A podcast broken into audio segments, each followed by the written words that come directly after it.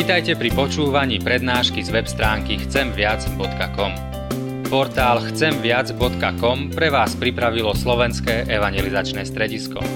Nech vám táto prednáška poslúži na duchovný rast a múdru orientáciu v živote. Dajte ju do pozornosti aj iným. Pridajte si nás na Facebook alebo Twitter. Chcemviac.com Viac ako dáva tento svet. Nech sú ti po vôli reči mojich úst. Rozímania môjho srdca pred Tebou, o hospodine moja skala, môj vykupiteľ. Amen. Pokoj vám, milé sestry a milí bratia. Dnešný kázňový text je napísaný v 5. knihe Mojžišovej, v prvej kapitole, v prvých troch veršoch a znejú takto. Toto sú slova, ktoré hovoril Mojžiš celému Izraelu za Jordánom na púšti Arábe, naproti Surfu, medzi Páranom a Tofelom, Lábanom, Chacerótom a Dizáhabanom. Od Chorebu cez Šírske pohorie až po Kádeš Barnéru je 11 dní cesty. V 40. roku, v prvý deň 11. mesiaca, povedal Mojžiš Izraelcom všetko, čo mu prikázal hospodín. Amen. Toľko je slov z písma. Milé sestry a milí bratia, Mojžiš, ktorý 40 rokov viedol izraelský národ po púšti,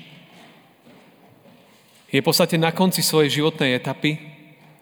Národ je pomaly pred vstupom do zasľúbenej zeme po 40 rokoch putovania. A Mojžiš, ak by ste čítali 5. knihu Mojžišovu, prvé kapitoly, tak by ste tam objavili to, že tam mnohokrát pripomína najdôležitejšie veci z cesty, zo 40-ročného putovania a zároveň ich vyzýva a povzbudzuje k tomu, aby boli verní Bohu, aby sa nebali víziev, ktoré sú pred nimi, keď musia vstúpiť do, do novej krajiny.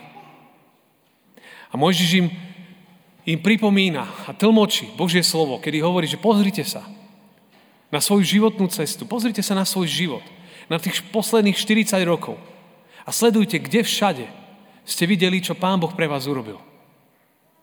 Ale zároveň, zároveň im tam ukazuje a pripomína na viacerých miestach až takú niekedy chaotickú neposlušnosť Božieho ľudu, kedy vlastne nepočúvali ho a, a pána Boha a išli svojou cestou. A my vieme, ktorí trošku poznajú tie príbehy, že to bolo veľmi komplikované.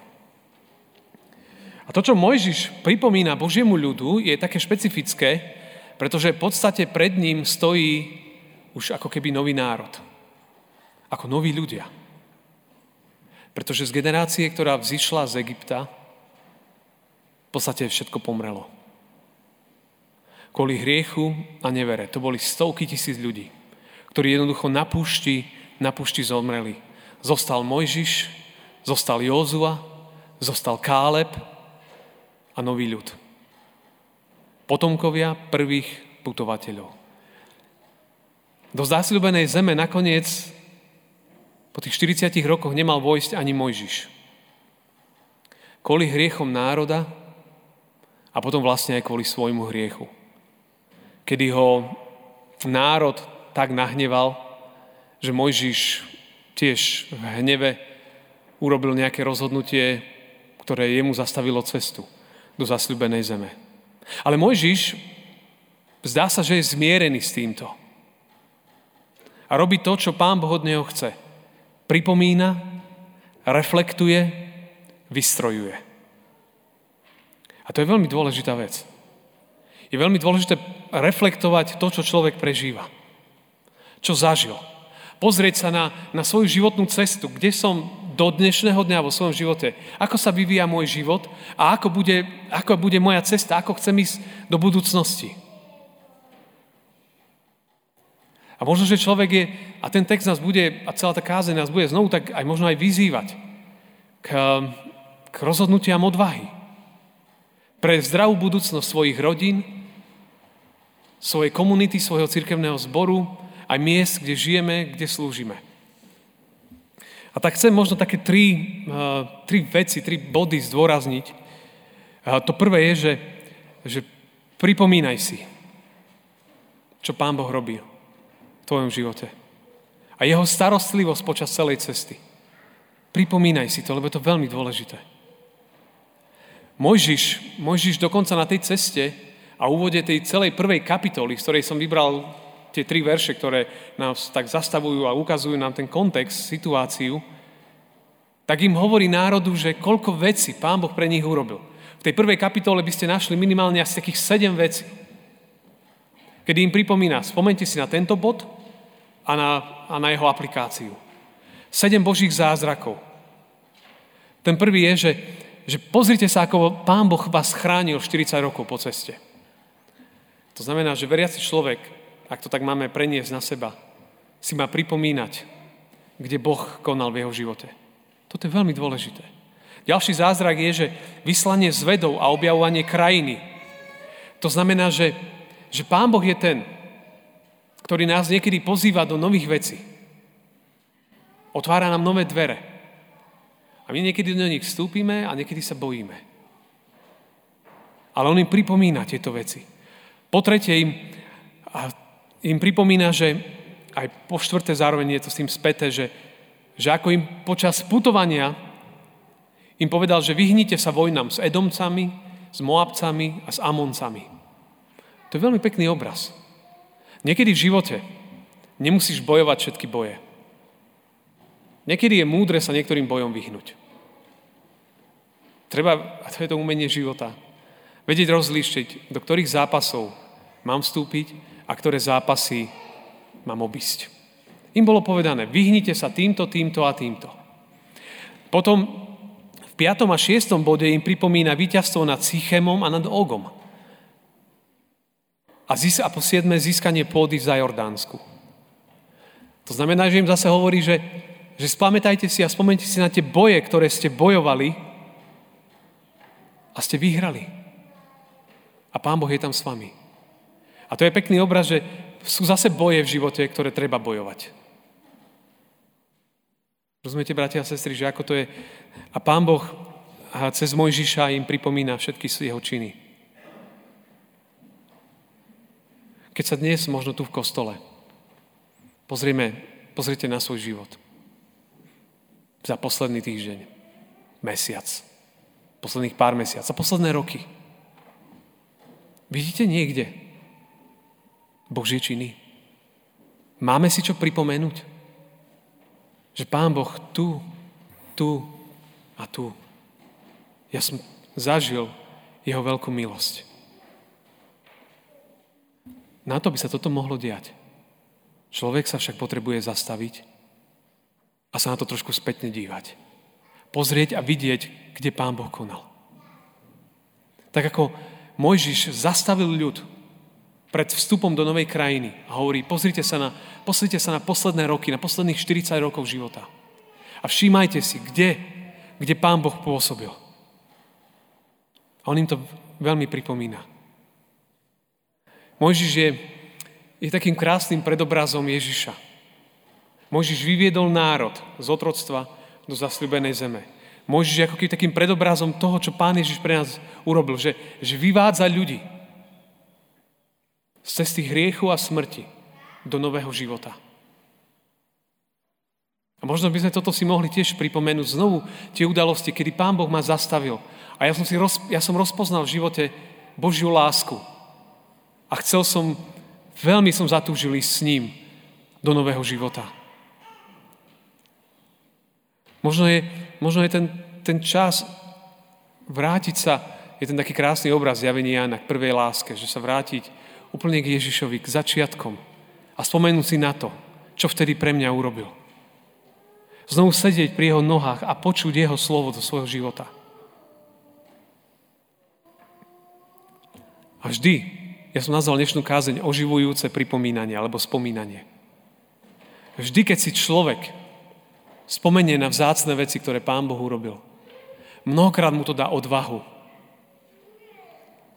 Vykročiť na nové cesty. Mnohokrát mu to dá odvahu. Keď si, uvedí, keď, si, keď si spomenie na Božiu dobrotu, že Pán Boh sa o nás staral, že nám dáva silu, ako im prešli 40 rokov púšťou a teraz vstupovali do novej krajiny. Keď človek si pripomenie, čo Boh pre neho urobil, potom sa nebojí vstupovať do nových vecí. aj v našom cirkevnom zbore. Sme skúsili za posledné týždne možno taký ďalší formát služieb Božích. Za posledné mesiace, keď bola pandémia, tak keď bolo mnohé, mnohé veci zatvorené, tak sa začali videopobožnosti. Začali sme točiť videá, nové veci, ktoré nás cítili, že potrebujeme ich robiť, aby sme sa spojili s nami. Teraz už niekoľko týždňov sedíme niektorí a premyšľame nad tým, ako má vyzerať práca s konfirmantmi, s dorastom a s mládežou v novom období. To je to, že, že, že, že človek spomína, čo bolo vzácne a premyšľa nad novým, ktoré môže byť. A tak ja si znovu uvedomujem, že potrebujeme aj dnes nových Jozuov, nových Kálebov, nových odvážnych ľudí, ktorí, ktorí vidia zasľúbenú zem, neboja sa nových vecí, a vedia do nich vstúpiť. Preto si treba pripomínať mnohé veci z minulosti. To ďalšie je, netreba zostať zaseknutý v živote. Z tejto kapitoly ide jedno aj varovanie. Izraelci putovali 40 rokov z jednoduchého dôvodu. Neboli poslušní. Nedôverovali Pánu Bohu. Báli sa. Nedokázali mu veriť, že on sa o nich postará aj na nových cestách. Stratili životnú odvahu. Nedokázali žiť vierou, začali žiť iba videním. Tým, čo videli. A keď videli, že sú tam obry, alebo nová krajina je nebezpečná, tak cúvli. Nevera, strach, nedôvera nám zatvára dvere do zasľubenej zeme k Božím požehnaniam, k novým územiam. Keď má človek strach a nechce vstúpiť tam, kam Pán Boh ho volá, mnohokrát zostane na mieste. Keby, keby vykročil, otvorí sa nová krajina. A tak som si niekedy uvedomil pri tom, že niekedy, niekedy v živote niektoré veci dostanú život vtedy, keď vymrie nejaká generácia. Keď vymrie generácia, ktorá nie je ochotná sa posúvať, meniť, vykročiť dopredu. Niekedy človek dobre začne, ale potom sa zasekne v živote. Stratí odvahu. A už sa iba točí na mieste. A niekedy sa točí až do svojej smrti, alebo kým neopustí nejakú funkciu. Niekedy sa stáva, že človek, aj kresťan, spohodlne. Dobre mu je tak, ako je. Bojí sa možno otvoriť svoje srdce, svoje myšlienky novým Božím veciam. Lebo chce svetý pokoj. A tak stratí odvahu, stratí vášeň, stratí nadšenie pre život, nadšenie pre službu, možno mu dojde energia, šťava, kreativita, prestane snívať, prestane prekračovať hranice, usadí sa a zabudne na to, že, že kresťan na tomto svete je vždy putujúci. Pamätáte na slova v Novej zmluve, že Naša očina je v nebesiach. Tu na zemi. A poviem to takou dnešnou terminológiou, máme prechodný pobyt. Trvalý pobyt je v nebesiach. Niekedy si to otočíme. Že táto zem sa pre nás si myslíme, že sa stáva trvalým pobytom. A zabúdame na to, že je iba dočasnou. A tak človek sa nejak zamerieva na seba, na svoje šťastie. Izraelci sa zľakli a zostali stáť. Ale pohodlnosť vždy zabíja. Vzťahy, spoločenstva, zabíja radosť. Berie odvahu žiť. Zaseknutie nie je... Zaseknutie je zložitá vec. Človek sa vtedy nedokáže pohnúť. Ako Izraelci. Nedokázali. Tak potom, čo, čo sa stalo? Zaciklili sa a točili sa už iba sami v sebe. A 40 rokov putovali, putovali, kým nevymreli. Do jedného. To je, to je vážny, toto je úplne vážny text, ktorý, ktorý možno znovu tak znovu zastavuje, aby človek v živote vždy mal odvahu sa dívať dopredu. Vždy mal odvahu sa dívať dopredu. Stáť, počúvať, ale aj vykročiť. Možno, že Možno, že tie výzvy, ktoré Pán Boh nám dáva, sú možno celkom jednoduché. Že možno pre niekoho nová vec je naučiť sa milovať, odpúšťať. Možno konečne niekomu zavolať po rokoch, porozprávať sa, stretnúť, pomôcť. To môže byť úplne jednoduché veci. A pre niekoho to môže byť obrovská životná výzva. Ale to treba. To treba. Šiel som v jednej takej zaujímavej knihe, ale teda počul v jednom takom milom podcaste, že niekedy aj ľudské, ľudské povahy sme takí, že ak je niekto extrovert, tak uh, prirodzene je taký, že živý, akčný, ale čo je jeho problém a čo mnohokrát nevie živiť v sebe, je zastavenie sa, stíšenie sa, načúvanie Bohu. A tak mu chýba jedna oblasť, ktorá je veľmi dôležitá. A zase introvert je taký, že je zahľadený, možno premyšľa veľa, sám je v sebe, uvažuje, skúma, ale bojí sa, možno, že mal by v sebe živiť tú extrovertnú časť. Vzťahy s ľuďmi, budovať spoločenstvo. Lebo potom sa stane, že sa zacikli sám v sebe a stratí životnú odvahu budovať vzťahy. Jedno s druhým. Pán Boh vždy nás volá ku odvahe. To tretie je, že že vystroj niekoho na vstup do nových vecí. Veľmi ma zaujalo na tom celom texte, aj keď, aj keď sledujem tieto príbehy, bol Mojžiš. Mojžiš bol ten, ktorý viedol národ 40 rokov, líder. Ako mal to ťažké. Ak by ste čítali tie príbehy, ktorých poznáte, tak viete, že viedol dvojmiliónový národ. A ktorý len trochu niečo vediete. Firmu, triedu, viete, o čom hovorím. Rodinu viedol obrovský národ. Koľko trápení, problémov, starostí. A, ten národ ho nakoniec doviedol až do jednej situácie, kedy, kedy sám Mojžiš nezachoval tak, ako mal. A potom zvláštnym spôsobom pán Boh mu zavrel dvere. Povedal mu, že krajinu ešte uvidíš, ale už do nej vstúpi Jozue. A on vovedie národ. To, čo je zaujímavé, je, že Mojžiš mohol zostať frustrovaný. A mohol povedať, že tak, tak toto nie. Ale keď, keď, keď čítate jeho život, a čítate o ňom v novej, a teda v starej zmluve, tak zistíte, že Mojžiš, Mojžiš bol človek, ktorý prežil mnoho ťažkých vecí. A napriek tomu bol ochotný investovať do ľudí. Zažil strašné sklamania od ľudí. A napriek tomu bol ochotný znovu a znovu investovať do ľudí a do vzťahov, do spoločenstva. A vychoval Jozú. Viete, niekedy, niekedy v živote človek, keď mu niečo nevíde, alebo kvôli hriechu niekde zastane, tak mnohokrát človek sa zasekne, možno sa nahnevá, možno, že sa urazí a zostane ako horký koreň. Tam, kde je. A nepohne sa. A nepomôže ani druhým. Lebo ja som nevošiel, tak ani vy nevojdete. Všetkých pritom spomeniem aj na Dávida, ktorý chcel postaviť chrám, mal veľkú túžbu postaviť chrám. A pán Boh mu povedal, veľa krvi je na tvojich rukách. Chrám postaví tvoj syn Šalamún. To, čo on urobil, je to, že vystrojil Šalamúna. Povedal mu všetko, čo treba urobiť. Mal veľmi dobré srdce, veľmi dobrý postoj. A tak znovu ja si pri tom uvedomujem, že niekedy, niekedy nedosiahneš ciele, ktoré možno chceš alebo ktoré túžiš, alebo ktoré si myslíš ako môj, že ťa Pán Boh tam dovedie. Ale mal by si dopriať druhým. Mal by si byť schopný vystrojiť novú generáciu. Požehnať ju. Nebáť sa aj dať novú cestu. Nebáť sa aj dôverovať, že aj oni veria Bohu, aj oni pôjdu novou cestou. Zbore to znamená možno, že žehnať ľuďom, ktorí sú ďalej, ako som došiel ja. Dopriať im. Nebyť frustrovaný v živote, v práci, keď človek dojde tu a niekto je inde a ďalej. Ale potešiť sa z toho a ešte ho vystrojiť, požehnať, pozdvihnúť človeka. Toto je, toto je veľmi dôležité. To je také Božie.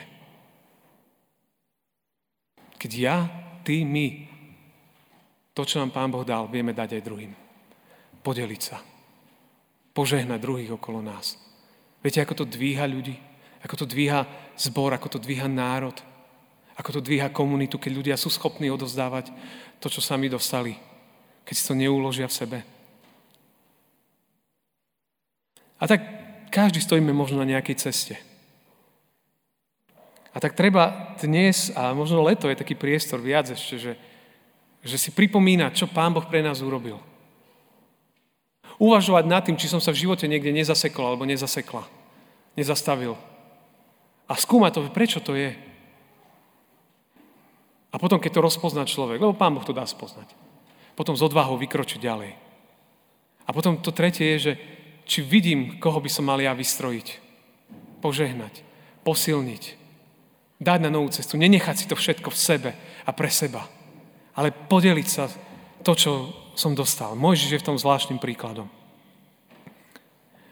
Toto všetko sa však bude diať vtedy, keď človek bude aj si nachádzať čas, sedieť v tichosti a vnímať, vnímať jeho slovo.